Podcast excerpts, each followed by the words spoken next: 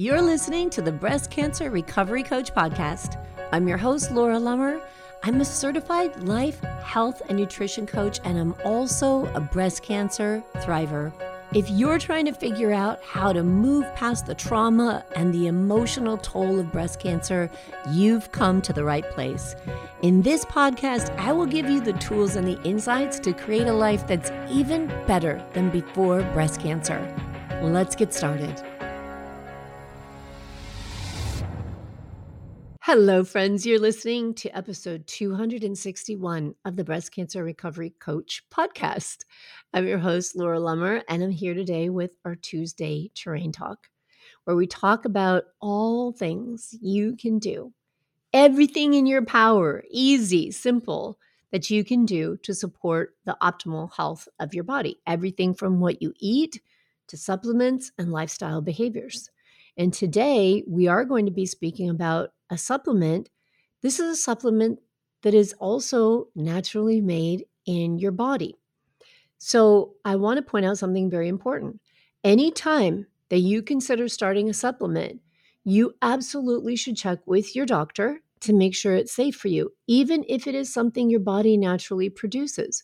Because it's different when we take things in a supplement, in an oral form, in a subcutaneous injection, anything like that is going to behave differently than our body making it. Okay. We're going to be talking today about melatonin, and I'm going to jump a little more deeply, a lot more deeply into that coming up. But it's important to realize that melatonin does have reactions interactions with other drugs. It does have contraindications. And I posted a list to a website where you can read about some of those contraindications in the show notes for this episode.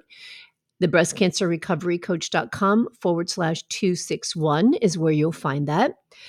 And I've also posted links to studies that have information that I'll be referring to in this episode because I think it's so important for you to read in more detail and understand what I'm offering you because these podcasts aren't telling you to get treatment somehow or start taking something.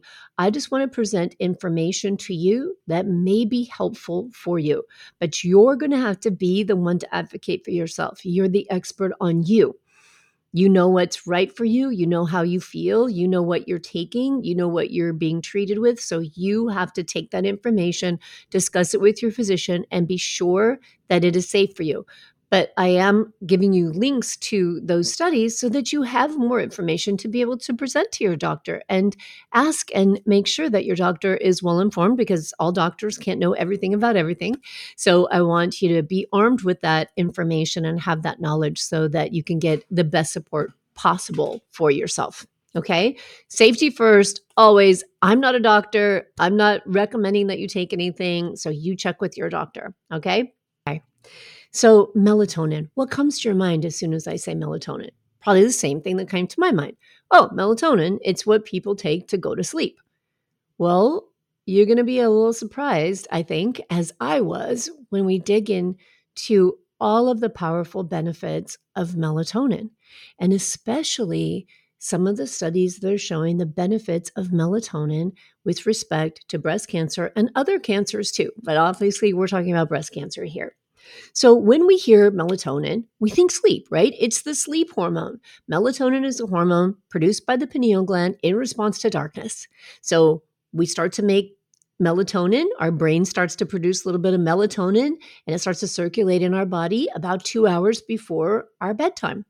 And here's an interesting thing melatonin actually has some genetic components to it that can regulate it. And I have a genetic variant when it comes to the way my body produces melatonin. I'm sharing this with you because obviously I'm not alone in having genetic variants.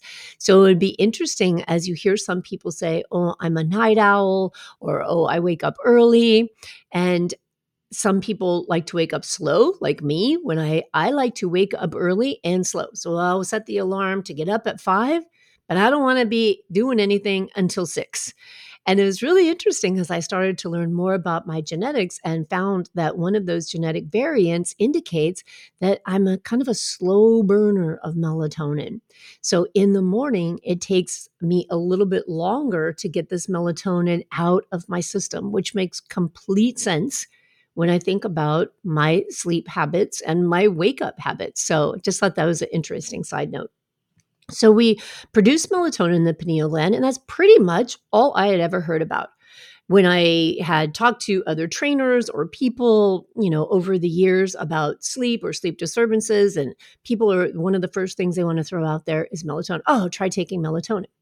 And if you go or if you take melatonin, you probably are familiar with going to the store, ordering it on Amazon, wherever you get it, and seeing the dosage like three milligrams, five milligrams, two milligrams, really low doses of melatonin.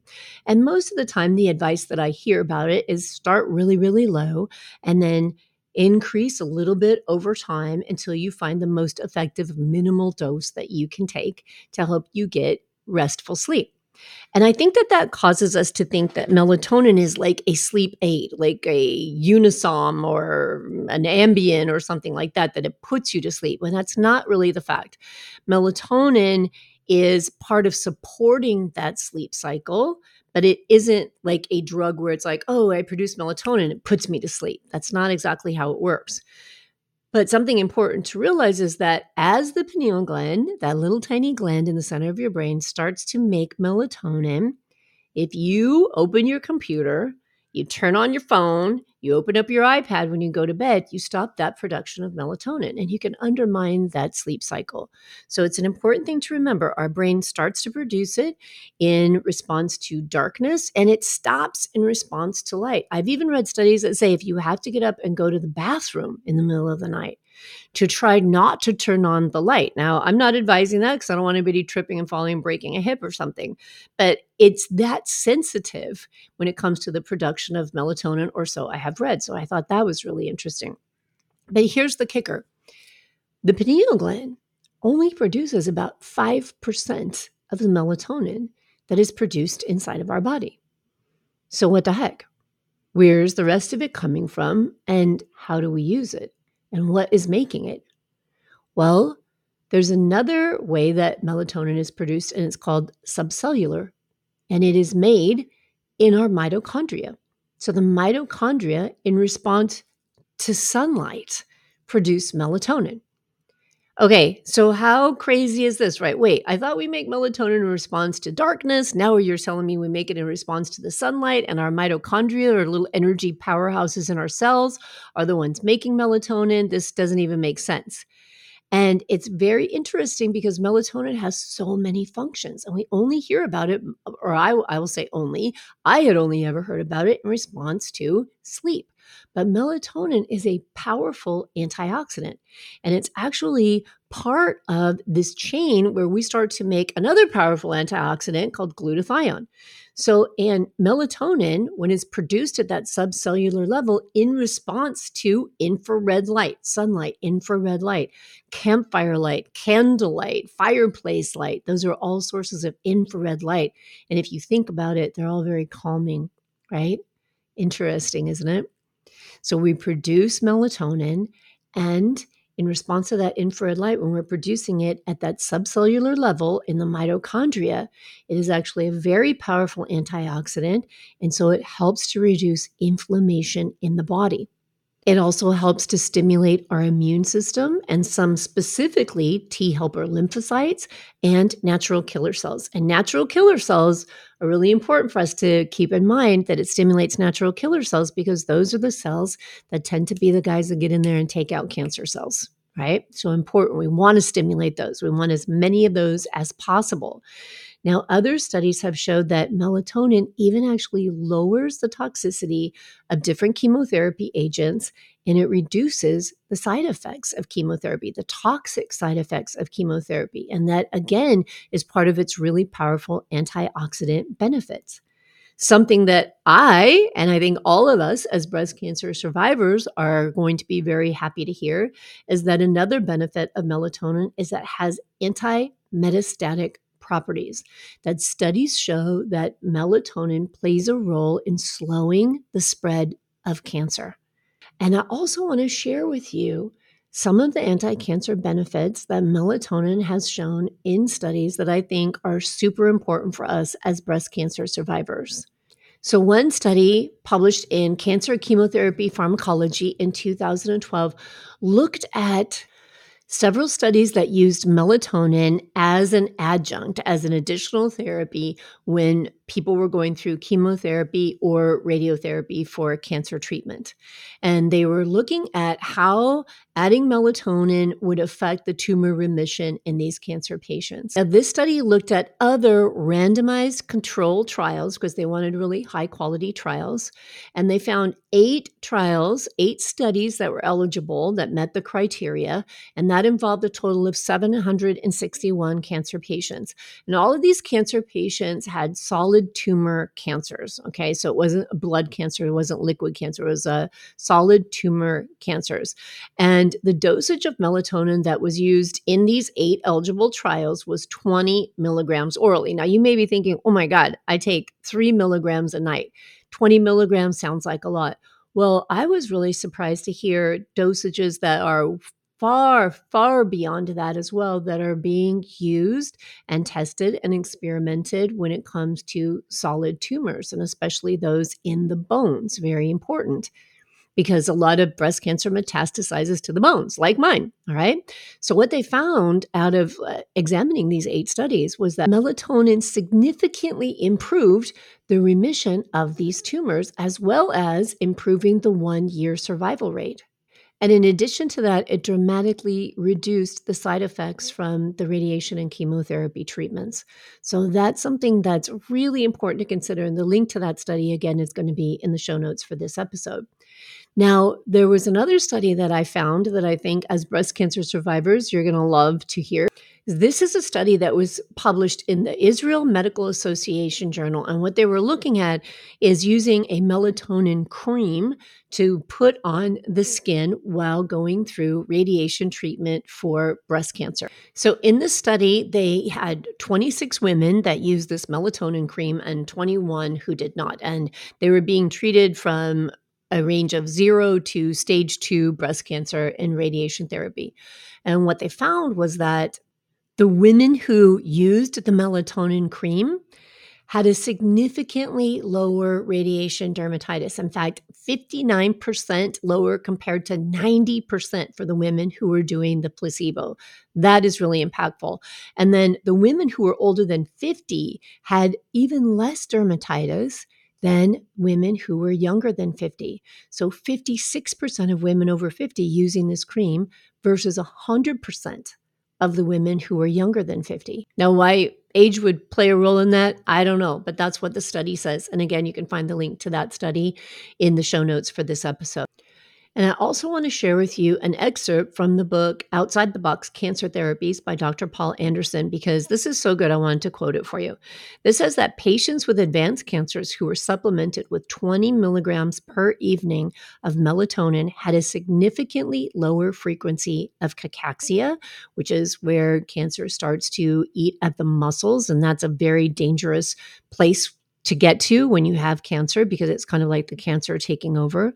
So, cachexia, cardiac toxicity, neurotoxicity, and additionally, the percentage of patients with disease stabilization and the percentage one year survival were both significantly higher with a significantly better tumor response rate when supplemented with 20 milligrams per evening of melatonin.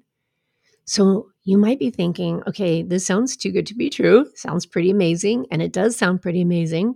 And I have to tell you that there is even way more information than what I have just shared with you out there in clinical studies, in really reputable clinical studies that support the benefits of the use of melatonin for our overall healthy body.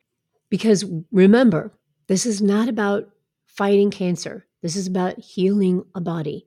What can we do to support the health of our body? And it seems like supplementing with melatonin is showing some really encouraging benefits to being able to support our body's ability to heal itself and to strengthen the immune system, which is something, of course, we want all the time. So you are maybe thinking, well, how am I going to stay awake? And I'll share a story with you, my own personal story. So, I did a lot of research into this, and I encourage you to, to, keep doing your research into melatonin and dosages of melatonin. And again, discuss it with your physician. But I did a lot of research into this. I listened to some different presentations from different physicians who are oncologists who talk about the use of melatonin in their practices. And so I decided to try using high dose melatonin because at that time the melatonin we had in the house is the typical dosage you would go out and find in the store. So it was like five milligram tablets i think. My husband's been taking melatonin forever when he goes to bed at night.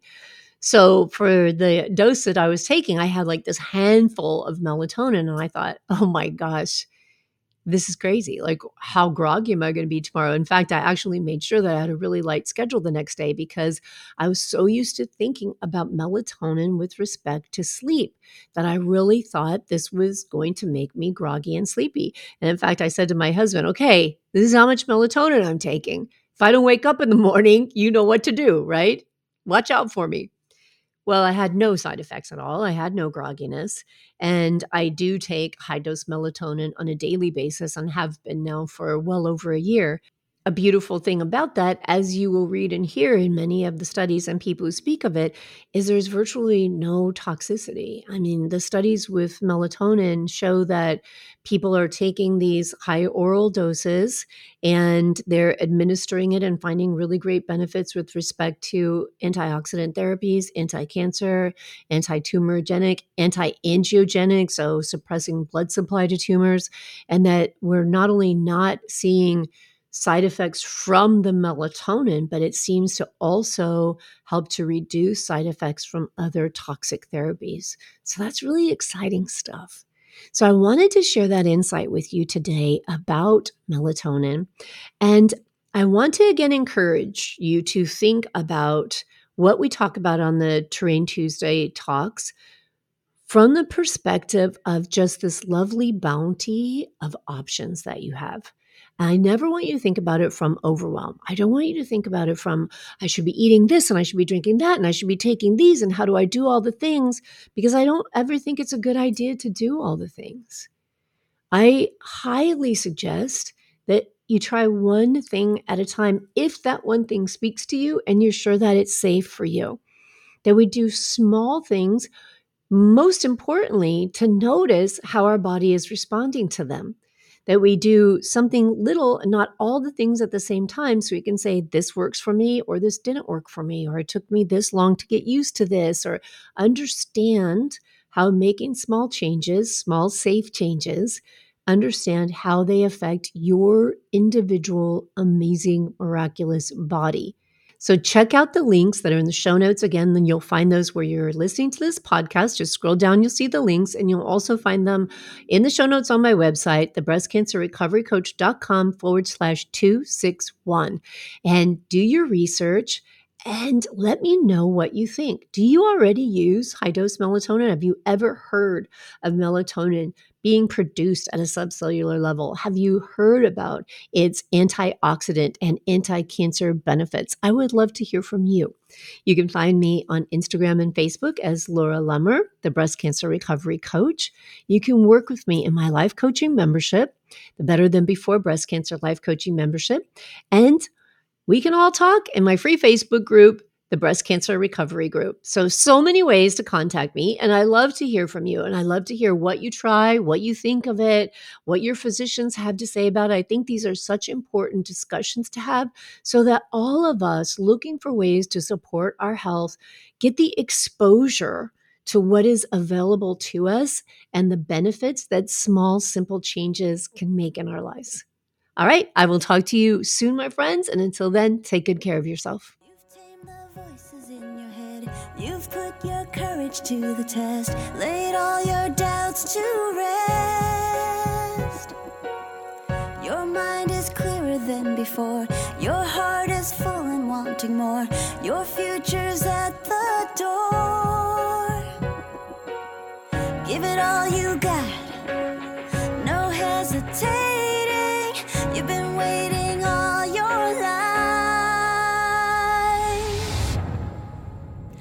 This is your moment.